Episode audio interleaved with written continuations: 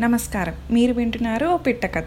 నేను మీ మీగ్నా బల్లా. ఇవాళ పయనం ఎపిసోడ్ ఫోర్కి నా ఫ్రెండ్ సంజయ్ వచ్చాడు. తను గోదావరి పక్కనున్న ఒక మామూలు ఊరి నుండి వచ్చి ఇండియాలోని టాప్ నాచ్ ఇన్స్టిట్యూట్స్ అయిన ఐఐటి అండ్ ఐఐఎంలో చదివినప్పటి తన ఎక్స్పీరియన్సెస్ అండ్ జర్నీని మనతో షేర్ చేసుకోవడానికి వచ్చేసాడు. హాయ్ సంజయ్.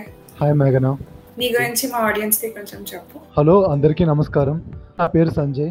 నేను అమలాపురం పక్కన ముమ్మిడివరం అని ఒక విలేజ్ నుంచి వచ్చాను. అండ్ నేను twenty twenty one MBA pass out from IIM Calcutta and also twenty nineteen IIT Guwahati B Tech pass out in EC present నేను అసోసియేట్ ప్రొడక్ట్ మేనేజర్గా పనిచేస్తున్నాను. ఓకే సంజయ్. సో ఐఐటి కానీ ఐఎంలో ఇన్స్టిట్యూట్స్లో చదవడం ఎలా అనిపిస్తుంది? Like they are top notch institutes in India కాబట్టి. First of all నాకు news వచ్చినప్పుడు చాలా హ్యాపీగా ఫీల్ అయ్యా.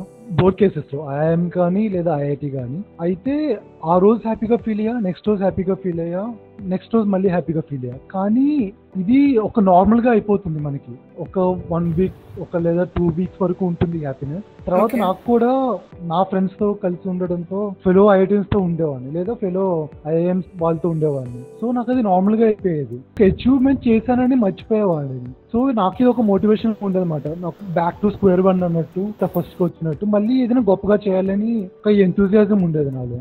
సో ప్రెసెంట్ అయితే నేను మర్చిపోయా కంప్లీట్లీ ఇలా ఎవరో గుర్తు చేస్తే నాకు గుర్తుండే ఉండదు మా మా ఫ్రెండ్ సంజయ్ కానీ మా అబ్బాయి సంజయ్ కానీ ఇలాగా ఐఐటిలో ఐఎంలో చదివాడు అని అనుకుంటారు. సో. ఫ్రెండ్స్ కానీ రిలేటివ్స్ ఫ్యామిలీ వాళ్ళందరూ నీతో ఎలాగా రియాక్ట్ అయ్యారు? దాని తర్వాత ఎలా బిహేవ్ చేస్తుండే? చాలా గర్వంగా ఫీల్ అవుతారు నిజం చెప్పాలంటే. ఆ పేరెంట్స్ కానీ లేదా కజిన్స్ కానీ ఇంకా ఫ్రెండ్స్ కానీ అంటే ఫ్రెండ్స్ అంటుంటే ఎక్స్క్లూడింగ్ మన ఐఐటి అండ్ ఐఎం ఫ్రెండ్స్ పక్కన పెడితే వేరే. స్కూల్ ఫ్రెండ్స్ కానీ ఇంటర్ ఫ్రెండ్స్ కానీ చాలా హ్యాపీగా ఫీల్ అవుతారు. ఏమో నాకు జెల్స్ టైప్ వాళ్ళు ఎవరు ఇప్పటిదాకా కనపడలే. బికాస్ ఐఎమ్ లక్కీ ఏమో మరి. ఒక స్మైల్ ఉంటుంది వాళ్ళతో మాట్లాడినప్పుడు అలా పాజిటివ్ కాన్వర్టేషన్ ఉంటుంది. సో ఐఐటి గోల్ ఉండేనా నీకు ముందు నుంచి? యా ఆఫ్ కోర్స్ ముందు నుంచే ఉంది. అంటే టెన్త్లో ఉండేటప్పుడు నాకు నిజంగా అప్పటిదాకా ఏం తెలీదు. స్కూల్లో ఒకసారి ఒక మీటింగ్ పెట్టి అంతా ఎక్స్ప్లెయిన్ చేయించారు. నాకు అప్పటిదాకా టెక్నికల్ సైడ్ వెళ్ళాలనిపించింది ఎందుకంటే టెన్త్లో ఉండేటప్పుడు నాకు మ్యాథ్స్ అండ్ సైన్స్లో కొంచెం ఇంట్రెస్ట్ ఎక్కువ. పైగా స్కోర్ కూడా అక్కడే ఎక్కువ వచ్చేది. వాళ్ళు నాకు స్కూల్లోనే ఎక్స్ప్లెయిన్ చేశారు. ఇలా ఉంటుంది ఐఐటీస్ ఉంటాయి ఇలా ఎట్సెట్రా సో అప్పుడే నేను గోల్ పెట్టుకున్నాను ఈ ఫీల్డ్లో. సో టెక్నికల్ అని ఫిక్స్ అయిన వాడివి టెక్నికల్ టు మేనేజ్మెంట్ షిఫ్ట్ అయ్యావు కదా లైక్ ఇమీడియట్గా. ఫోర్ ఇయర్స్ బీటెక్ అయిపోగానే క్యాట్ క్రాక్ చేసి MBA చేయాలనుకున్నావు. Why is that shift actually టెన్త్లో ఎప్పుడు అనుకోలేం కానీ ఇంటర్లో ఉండేటప్పుడు అలాంటి లైక్ మైండెడ్ పీపుల్ కూడా కలిసా. సో అప్పుడు ఎందుకో ఇంట్రెస్ట్ పుట్టింది. అప్పుడు సీరియస్గా లేను. బట్ ఇలా ఉండేది. మేనేజ్మెంట్ సైడ్ వెళ్ళాలి. అప్పట్లో స్టార్ట్అప్స్ పెట్టాలని ఉండేది. ఇప్పుడైతే ఇంట్రెస్ట్ లేదు కానీ అప్పట్లో అలా ఉండేవాడిని. కానీ అంత సీరియస్గా పట్టించుకోలేం. బట్ నేను ఐఐటికి వెళ్ళాం. ఐఐటి గుహతిలో ఫెస్టివల్స్ వర్క్ చేశాను అది ఒక టెక్నికల్ యాన్యువల్ మేనేజ్మెంట్ ఫెస్టివల్ ఆ ఫెస్టివల్లో వర్క్ చేస్తున్నప్పుడు నాకు కొంచెం ఇంకా తెలిసింది బాగా డెప్త్లో. మేనేజ్మెంట్ అంటే ఇలా ఉంటుంది ఎట్సెట్రా ఎట్సెట్రా అని. సో అప్పుడే కొంచెం నాకు ఇంట్రెస్ట్ వచ్చింది. ఇంకా జస్ట్ ఒక ఎక్స్పెరిమెంట్ లాగా క్యాట్ రాద్దాం అనుకున్నాం. టు బి ఫ్రాంక్ నేను వెంటనే వెళ్దాం అనుకున్నాను అనుకోలేం ఇంకా ఫస్ట్ జాబ్ చేసి కొంత one year two year experience తెచ్చుకుని తర్వాత ఎంబీఏ చేద్దాం అనుకున్నా. బట్ లక్కీ ఫస్ట్ అటెంప్ట్లో క్లియర్ అయింది. సో లక్కీగా ఇంకా ఛాన్స్ ఎందుకు వదులుకోవడం చెప్పి నేను కూడా ఇప్పుడు అంటే నీ చుట్టుపక్కల మేనేజ్మెంట్ ఆర్ ఎంబీఏ చేసే వాళ్ళు ఎవరు ఎక్కువ మంది లేరు. అంటే బీటెక్ తర్వాత ఐఐటిలో చేశాడు అంటే ఆబ్వియస్గా ఎంటెక్ మంచి జాబ్ గేట్ రాస్తేనో అలా వెళ్తూ ఉంటారు. లైక్ లేదు షిఫ్ట్ తీసుకొని ఎంబీఏ చేద్దాము క్యాట్ రాద్దాము మైండ్ సెట్ ఎలా వచ్చింది. నేను నిజంగా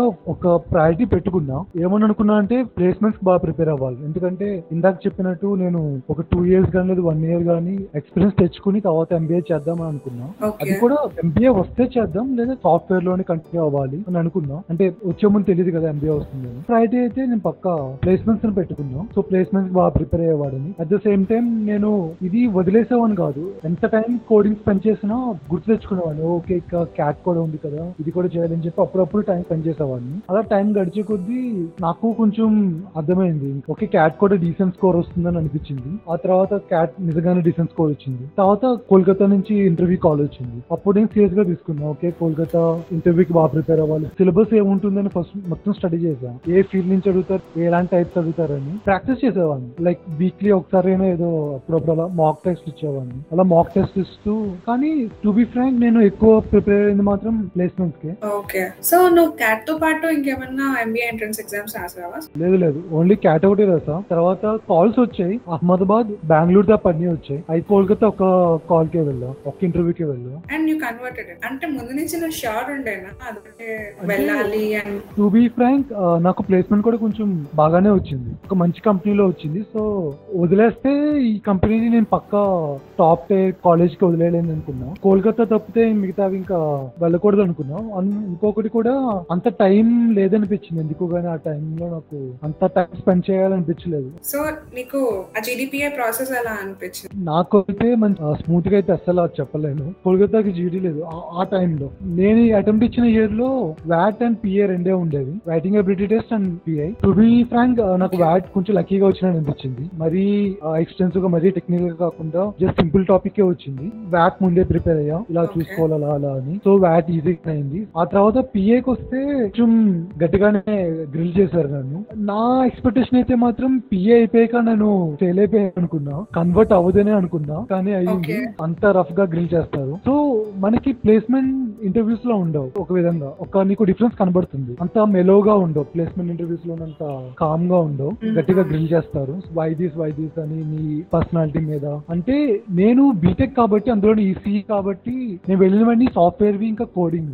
ఇంటర్వ్యూ సో అవి వేరు. అవి నీకు ఎంత నాలెడ్జబుల్ ఎంత ఇంటెలిజెంట్ అని చూస్తారు. ఇక్కడ పర్సనాలిటీస్ కూడా చూస్తారు. సో ఆ విధంగా రెండు వేరు అని చెప్తున్నా. సో నాకైతే అది కొత్తగానే అనిపించింది. కొత్తగా ఉండడం వల్ల నేను బాగా చేయలేదని అనుకున్నా. బట్. లక్కీలీ కన్వర్ట్ అయ్యింది. యా సో ఎంత ప్యాకేజ్కి ఐఎంసి ఆప్ట్ చేసుకున్నావు సిరీస్ ఫిఫ్టీన్ వదిలేసా? ఫిక్స్డ్ అయితే twelve twelve lakhs per annum yeah faculty అందరు టాప్ నాచ్ ఉంటారు. సో వాళ్ళతో ఇంటరాక్షన్స్ ప్యూర్ లెర్నింగ్ ఎలా ఉండేది? యాక్చువల్లీ ఇంటరాక్షన్ ఎక్కువ లేదు ప్రొఫెసర్స్తో క్లాస్లో చెప్తారు కానీ ప్రాజెక్ట్స్ ఇస్తారు. ప్రాజెక్ట్స్ చేస్తాం లేదా అసైన్మెంట్స్ చేస్తాం. కానీ ఆఫ్ క్లాసెస్ ఇంకా అంత ఇంటరాక్షన్ ఉండదు ప్రొఫెసర్స్తో. ప్రాజెక్ట్స్ ఎక్కువ ఉంటాయి. సో ప్రాజెక్ట్స్కి నువ్వు గ్రూప్గా నీ ఫ్రెండ్స్తో ఎక్కువ ఇంటరాక్ట్ అవుతావు. డైరెక్ట్ ప్రొఫెసర్స్తో ఇంటరాక్షన్ అంతా ఉండదు. ఓన్లీ క్లాస్ రూమ్లోనే ప్రొఫెసర్స్తో ఇంటరాక్ట్ అవుతాం ఇలా పియర్ లెర్నింగ్ మాత్రం ఒక మెమరబుల్ ఎక్స్పీరియన్స్ మాట రియల్లీ నాకైతే నాకైతే జాబ్ ఎక్స్పీరియన్స్ లేదు. కానీ ఆ ఫీలింగ్ లేకుండా చేసింది ఇది రియల్లీ లైక్ ఫ్రెండ్స్తో అంటే చాలా ప్రాజెక్ట్ ప్రాజెక్ట్స్ ఉంటాయి. లైక్ నీకు ఒక దాని తర్వాత ఒకటి వస్- వస్తూనే ఉంటాయి. సో నేను అలా ఫ్రెండ్స్తో ఇంటరాక్ట్ అవుతూ అవుతూ లైక్ లిటరలీ ఒక కంపెనీకి వర్క్ చేస్తే అలా ఉంటుందో నా ఫీలింగ్ తెప్పించింది అంటే ఒక బ్యాచ్లో టెన్ ఇయర్స్ హైయెస్ట్ లోయెస్ట్ తీసుకుంటే ఒక ఎయిట్ నైన్ ఇయర్స్ గ్యాప్ ఉన్న వాళ్ళు కూడా ఉంటారు కదా. వాళ్ళతో ఉన్నప్పుడు అంత ఏజ్ డిఫరెన్స్తో కానీ అంత వర్క్ ఎక్స్పీరియన్స్తో ఉన్న వాళ్ళు వాళ్ళు మిమ్మల్ని ట్రీట్ చేయడం కానీ మీరు వాళ్ళని ట్రీట్ చేయడం కానీ ఎలా ఉండేది? ఇది కరెక్ట్ క్వశ్చన్ చాలా ఇంట్రెస్టింగ్ క్వశ్చన్ ఇది. నాకు ఫస్ట్ ఆఫ్ ఆల్ బీటెక్లో ఉన్నప్పుడు అంతా సేమ్ ఏజ్ గ్రూప్ కాబట్టి అందరం చాలా ఫ్రెండ్లీగా ఉండేవాళ్ళం. లైక్ రా అని అలా మాట్లాడుకునే వాళ్ళం సడన్గా ఎంబీఏకి వచ్చేసరికి స్టార్టింగ్ నీకు చాలా ఆక్వర్డ్గా ఉండేది. లైక్ మీరు అలా పిలుచుకునే వాళ్ళం గౌరవంగా లాంగ్వేజ్ మారిపోయేది. స్టార్టింగ్లో ఎవరు అలా హిందీ ఆర్ తెలుగు అంటే తెలుగు ఫ్రెండ్స్ ఎక్కువ ఉంటారు లేదా హిందీలో మాట్లాడతాం. ఇంగ్లీష్లో కూడా లైక్ హిందీ అంత అలవాటు లేకపోతే ఇంగ్లీష్లో మాట్లాడుకుంటాం. సో బేసికల్లీ ఒక గౌరవంతో మాట్లాడుకునే వాళ్ళం అన్నమాట. మీరు అన్నట్టు అలాగిలాగా ఆప్ అన్నట్టు. అలా స్టార్టింగ్ కొంత ఉండేది. లైక్ వన్ మంత్ కూడా లేదు. టూ వీక్స్ ర్యాంక్ అది ఆ తర్వాత బీటెక్లో ఎలా ఉంటామో సేమ్ ఏజ్ గ్రూప్ అయితే ఎలా ఉంటామో అలా ఉండడం స్టార్ట్ అవుతుంది ఇంకా పట్టించుకోం అసలు గుర్తుండదు. ఇతనికి మ్యారేజ్ అయింది ఇతనికి వైఫ్ ఉన్న మ్యాటర్ కూడా గుర్తుండదు. లిటరలీ అని మర్చిపోతాం మాట టు బి ఫ్రాంక్ అందరూ చూడడానికి ఒకేలా ఉంటారు. లైక్ ఎక్సెప్షన్స్ కొంతమంది అందరూ సేమ్ ఏజ్ గ్రూప్ లాగే కనిపిస్తారు. యాక్చువల్లీ నేను చాలా యంగ్. జీరో ఎక్స్పీరియన్స్ అంటే ఇంకా బాటమ్లో నాతో ఉంటారు. అంటే నీకన్నా చిన్న వాళ్ళు కూడా ఉండుండొచ్చు కదా. అంటే just degree complete three year. Degree complete చేసుకుని. అది correct one of the youngest లాగా. అయినా కానీ అలా ఫ్రెండ్లీగానే చూస్తారు. ఇంకా వాళ్ళు అంత పట్టించుకోరు. ఓకే. సో ర్యాగింగ్ ఎలా ఉంటుంది? Like the equation between the seniors and juniors ఇందాక చెప్పినట్టు అసలు జీరో ర్యాగింగ్ ఉంటుంది క్యాంపస్లో అయితే చాలా స్ట్రిక్ట్ పాలసీస్ ఉంటాయి మాకు. ఇంకా అలా వర్కింగ్ అలా చేయించుకోరు కూడా. ఇంకా చెప్పాలంటే చాలా హెల్ప్ చేస్తారు సీనియర్ అంటే ఫర్ ఎగ్జాంపుల్ జూనియర్ ఎప్పుడే వచ్చాడు అనుకో ఒక- ఒకతను. తను సమ్మర్ ప్లేస్మెంట్స్కి కూర్చోవాలి. తనకి సివి ప్రిపేర్ చేయాలంటే మిగతా అంతా కూడా తనలాగే అప్పుడే వచ్చింది వాళ్ళు సో వాళ్ళకి హెల్ప్ చేసేది సీనియర్స్ ఏమో రెజ్యూమేలో హెల్ప్ చేస్తారు. ఇలా ఉంచాలి ఇటాలి అని. సీనియర్స్ హెల్ప్ లేకుండా లిటరలీ అసలు పాస్ అయి ఉండే వాళ్ళం కూడా కాదు సమ్మర్ ప్లేస్మెంట్స్లో. అలాగే మేము దాన్ని మళ్ళీ రెసిప్రికేట్ చేస్తాం. మేము మళ్ళీ జూనియర్స్ హెల్ప్ చేస్తాం. మాకు ఒక ట్యాగ్ లైన్ ఉంటుంది కోల్కతాలో. ఏంటంటే ఈ లీవ్ నో వన్ బిహైండ్ అని. సో ఎవరిని వెనక వదిలేయకూడదు. అందరినీ హెల్ప్ చేస్తూ ఉండాలి. సో యా తెలుగు వాళ్ళు ఉన్నారా? యా యా గుడ్ క్వశ్చన్ ఇది ఎగ్జాక్ట్ ఫిగర్ గుర్తులేదు. సిక్స్టీ సిక్స్ అనుకుంటా. ఫోర్ ఎయిటీలో రఫ్లీ సిక్స్టీ ప్లస్ ఉంటారు. స్ట్రెంగ్త్తో అంటే dominant is obviously north Indians అనొచ్చు లేకపోతే హిందీ స్పీకింగ్ చెప్పాలంటే ఐఐటి గౌహతి నుంచి ఇటు వచ్చాను కదా. సో గౌహతి నుంచి ఇక్కడికి చాలా డిఫరెన్స్ కనిపిస్తుంది. గౌహతిలో ఆల్మోస్ట్ లైక్ వన్ ఫోర్త్ అని ఉండొచ్చు అండి. ఇక్కడ నేను ఒక పాయింట్ తీసుకురావాలనుకుంటున్నాను అంటే తెలుగు వాళ్ళు లేకపోతే సౌత్ ఇండియన్స్ అలా ఉన్నారో నాకు తెలియదు కానీ చాలా తక్కువ మంది దే ఆర్ పర్సూయింగ్ ఎంబీఏ మన తెలుగు స్పీకింగ్. వాళ్ళు ఎక్కువ మనం జేఈ మెయిన్స్ రాసామా లేకపోతే నీట్ రాసామా ఎంబీబీఎస్. చేసామా బీటెక్ చేసామా ఎంటెక్ చేసామా. ఇంకా ఆపర్చునిటీ ఉంటే ఎంఎస్ చేసామా. కరెక్టే మనం ఎంబీఏ చేద్దాము లేకపోతే నాకు ఆ డామినేషన్ చాలా క్లియర్గా కనిపిస్తుంది నార్త్ ఇండియన్స్ నుంచి. నా ఎక్స్పీరియన్స్ ఏంటంటే అఫ్ కోర్స్ నువ్వు చెప్పింది కాబట్టి నెంబర్స్ అయితే తగ్గిపోయాయి. ఒక్క రీజన్ ఏంటంటే ఫస్ట్ ఆఫ్ ఆల్ ఐఐటీస్తో చాలా ఎక్కువ. ఎందుకంటే టూ రీజన్స్ ఉన్నాయి నారాయణ అని చైతన్య. అంటే మన వాళ్ళకి కొంచెం అంటే ఇలా మారాలి అని చెప్పట్లే కానీ ఇలా ఉంది. ఎంఎస్ చేయాలని అలా కల్చరల్ డిఫరెన్సెస్ కూడా ఉన్నాయి. ఎంబీఏ ఆప్షన్గా ట్రీటే చేయరు. పేరెంట్స్ కానీ యాజ్ అ స్టూడెంట్ కానీ ఒకళ్ళు. ఆప్షన్ కన్సిడర్ చేయరు. ఎంతసేపు ఎంటెక్ చేసావా ఎంఎస్ చేసావా ఎంబీబీఎస్ చేసావా అంతే. పాపులేషన్ ఎందుకు తక్కువ ఉందని టూ రకాలుగా చూడొచ్చు. ఒకటి అసలు అప్లై చేయట్లేదు. లేదా అప్లై చేసిన వాళ్ళలో కన్వర్ట్ కావట్లేదు. సరౌండింగ్స్లో చూసిన ప్రకారం అయితే ఎక్కువ మంది ఎంబీఏని కన్సిడర్ చేయరు. కాకపోతే ఇక్కడ ప్రాబ్లం ఎక్కడ వచ్చిందంటే యాక్చువల్లీ తెలుగు తెలుగుతో ఫ్రెండ్షిప్ అవడం ఇంకా ప్రాబబిలిటీ ఎక్కువ. లైక్ ఒక తెలుగు వాడితో మాట్లాడే ఛాన్స్ ఎక్కువ. ఇంకా ఒక తెలుగు వాడితో సినిమాకి వెళ్ళే ఛాన్స్ ఎక్కువ. తినే ఛాన్స్ ఎక్కువ ఒక మెస్లో. సో ఆ విధంగా తెలుగు తెలుగు వాళ్ళతో ఫ్రెండ్స్ ఫ్రెండ్ అయ్యే ఛాన్స్ ఎక్కువ ఉంటుంది. వాళ్ళతో పక్కన కూర్చునే ఛాన్స్ ఎక్కువ ఉంటుంది. సో అది రెసిప్రేట్ అవుతూ ఉంటుంది. ఇంకా ఈ రోజు కూర్చుంటా రేపు కూర్చుంటా మళ్ళీ నెక్స్ట్ డే కూడా మెస్లో అతని పక్కనే కూర్చుంటా. అలా ఫ్రెండ్స్ అయ్యే ఛాన్స్ ఎక్కువ ఉంటుంది. సో ఈ ఫ్రెండ్లీ ఫీలింగ్ అయితే పక్కా ఉంటుంది. నీకు డిస్క్రిమినేషన్ ఫీలింగ్ రాదు. లైక్ వాడు హిందీ వాడు సో వీడు తెలుగు వాడు వీడికి అలా చేస్తా అని అలా. ఇది మెంటల్గా రాదు. నీకు అలా కల్చరల్గా నీకు అలా ఉండి ఉండి తెలుగు వాళ్ళతో ఫ్రెండ్షిప్ అయ్యి హిందీ ఫ్రెండ్స్ కూడా ఉన్నారు. సో నేను అలా తప్పు పట్టట్లేదు. సో నేను ఎప్పుడు ఎవరిని డిస్క్రిమినేట్ చేయలేదు. నేను ఎప్పుడు డిస్క్రిమినేషన్ ఫేస్ కాలేదు. టు బి ఫ్రెండ్ బయటకు వెళ్తే నీకు పక్క హిందీ నువ్వు చెప్పినట్టు హిందీలో మాట్లాడాలి నీకు డిఫరెన్స్ కనిపిస్తుంది. కానీ క్యాంపస్లో ఉన్నంత వరకు నీకు అంత ఫీలింగ్ రాదు. ఎందుకంటే సరౌండింగ్స్లో తెలుగు వాళ్ళు ఎక్కడైనా ఉండి ఉండే ఉంటారు. నేను హిందీ చాలా గ్రామటికల్ మిస్టేక్స్తో మాట్లాడతా. నన్ను చాలా టాలరేట్ చేస్తారు. చాలా మంది యాక్చువల్లీ కరెక్ట్ చేయరు కూడా.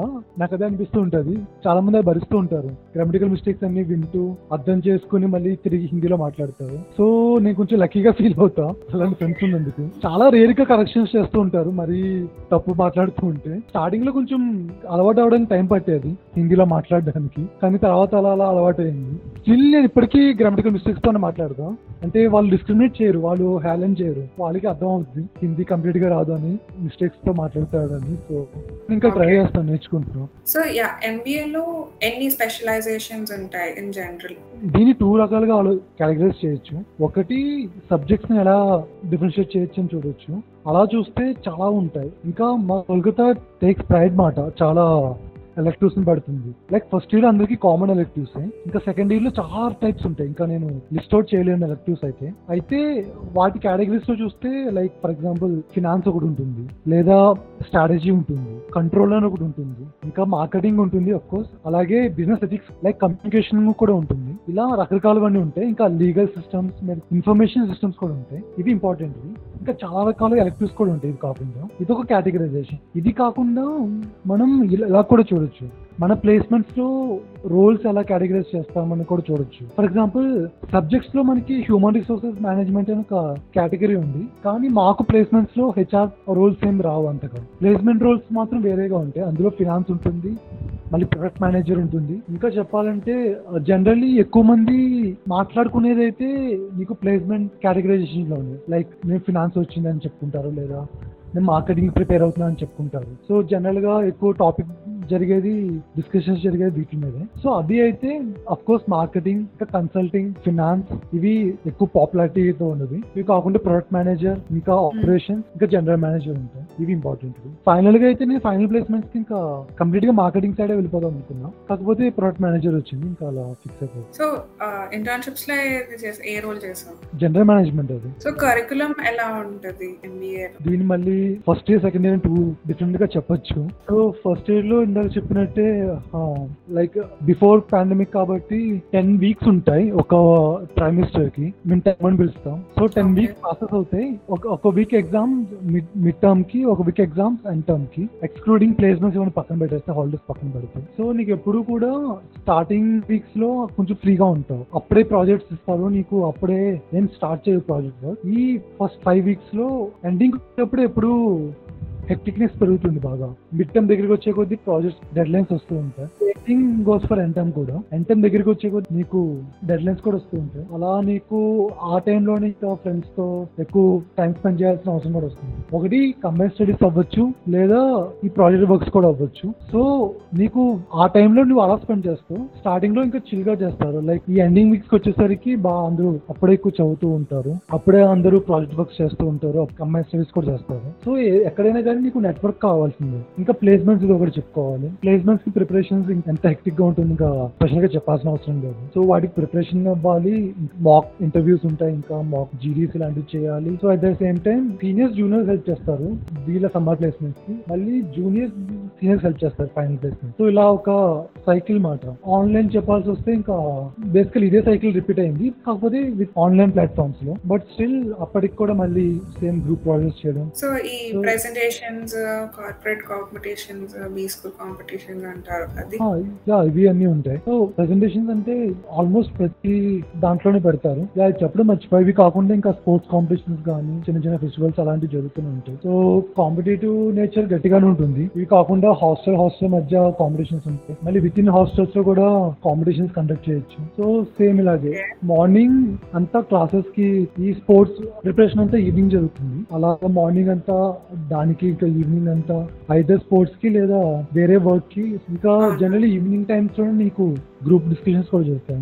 గ్రూప్ వర్క్ కూడా జరుగుతుంది. మన ప్రాజెక్ట్స్ పక్కా అందరూ నైట్ ట్వెల్వ్ దాకా ఉంటారు మాట ఇంకా అదంతే. ఎందుకంటే డెడ్ లైన్స్ అన్ని ట్వెల్వ్ వరకే ఉంటాయి కదా. అలా అందరికి అలవాటు అయ్యి ఇంకా ఈవినింగ్ స్టార్ట్ అయ్యాకే ఇంకా ఇలా ఫ్రెండ్స్తో ఎక్కువ టైం స్పెండ్ చేయడం అలా జరుగుతుంటుంది. ఇంకా సాటర్డే సండే ఎర్లీ వీక్స్ అయితే మేము బయటకు తిరుగుతూ ఉంటాం. ఇంకా ఎండింగ్ వీక్స్ అయితే తిరగడానికి అంత టైం ఉండదు. దానికి రమ్మని ఎవరు రారు కూడా. టైం ఫ్రీ ఉంటే ఐదర్ లైబ్రరీకి వెళ్తా లేదా డైరెక్ట్ మళ్ళీ హాస్టల్కి వెళ్తా. సో స్పెండ్ చేస్తా లేదా కాఫీకి టీకి వెళ్తా ఫ్రెండ్స్తో అప్పుడప్పుడు కంబైన్ స్టడీస్ చేస్తాం అప్పుడప్పుడు ఆడుకుంటాం. ఫన్ యాక్టివిటీస్ అంతా ఈవినింగ్ జరుగుతుంది బేసికలీ చెప్పాలంటే నేను ఒక టైం టేబుల్ ఫాలో కాను సో ఇన్స్పిరేషన్ ఇందాక చెప్పినట్టే నేను అనుకోవడం ఏంటంటే నన్ను నేను చూసుకుంటూ ఉంటాను నాకన్నా నేను బెటర్ అవుతూ ఉండాలి. ఏ అచీవ్మెంట్ చేసినా దాన్ని మళ్ళీ బీట్ చేసేలా ఇంకో అచీవ్మెంట్ జరగాలి నాకు. నేనైతే అదే బిలీవ్ చేస్తూ ఉంటాను ఒక అచీవ్మెంట్ వస్తుంది తర్వాత దాన్ని హ్యాపీగా ఫీల్ అవుతాం. కాకపోతే తర్వాత ఇంకా దాన్ని మర్చిపోతాను అనమాట సో అది జెడెడ్ అయిపోయాక మళ్ళీ నీకు కొత్త అచీవ్మెంట్ కావాలి. ఇంకా పాత అచీవ్మెంట్ని చూస్తూ ఉండలేం కదా. సో అలా నన్ను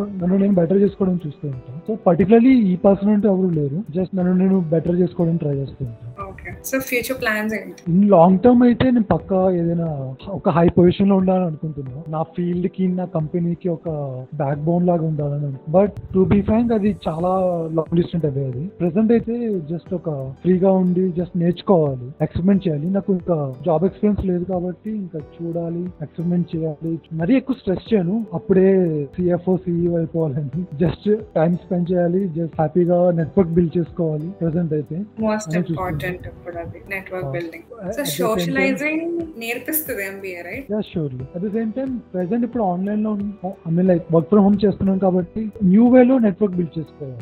మన కెరీర్ అనే కాదు ఇంకా మెంటల్గా కూడా నెట్వర్క్ లేకపోతే అది రకంగా ఉంటుంది. అది నా అంటే నా పర్సనల్ ఒపీనియన్ ఫ్రెండ్స్ ఉంటే ఒక ధీమా ఉంటుంది. అంత ఏం జరిగినాయి కానీ ఒకటి జరుగుతుంటే. Any last words for the audience or to me ఇదంతా ఎంబీఏ అండ్ బీటెక్ గురించి మాట్లాడుతున్నా కాబట్టి I will keep in that way so ఆడియన్స్కి చెప్పదలుచుకుంది ఏంటంటే నేను ఐఐటికి ప్రిపేర్ అయినప్పుడు సీరియస్గా ప్రిపేర్ అయ్యా అండ్ ఎంబీఏకి ప్రిపేర్ అయినప్పుడు క్యాజువల్గా ప్రిపేర్ అయ్యా. సో నేను టూ వేస్ చూసా. ఇది మనలోనే ఉంటుంది. మనం మనం మనం బిల్డప్ చేసుకుని ఫేస్ చేయాల్సింది. సో అలాగైనా సీరియస్గా చేసినా కానీ క్యాజువల్గా చేసినా కానీ మీరు కానీ ప్రయత్నిస్తున్నారంటే నేను మీకు ఆల్ ద బెస్ట్ చెప్తున్నా. అండ్ టు యూ మేఘనా first of all congrats one year complete చేసినందుకు పాడ్కాస్ట్లో. అండ్ ఆల్సో వన్ కే ఫాలోవర్స్కి కూడా కంగ్రాచులేషన్ అండ్ ఇంకా మీ పాడ్కాస్ట్ ఇంకా పెద్దగా అవ్వాలని ఇంకా సబ్స్క్రైబర్స్ అవ్వాలని కోరుకుంటున్నాను and at the same time me career and మీ అకాట్స్ కూడా మీరు ఎక్సెల్ అవ్వాలని నేను కోరుకుంటున్నాను. Thank you thank you so much Sanjay అదండి ఇవాళ మన తెలుగుడి పయనం. In IIT and IIM. Definitely మీలో కొంతమందికైనా తన జర్నీ నుంచి కొంత ఇన్స్పిరేషన్ అండ్ మోటివేషన్ వచ్చాయనుకుంటున్నాను. మా insta handles Sanjay under score నట్రా and ఓ పిట్టకథ. Do check out our works ఇలాంటి మరిన్ని ఇన్స్పైరింగ్ జర్నీస్తో మళ్ళీ కలుద్దాం. అంటిల్ నెక్స్ట్ టైం స్టేట్ యూన్ టు ఓ పిట్టకథ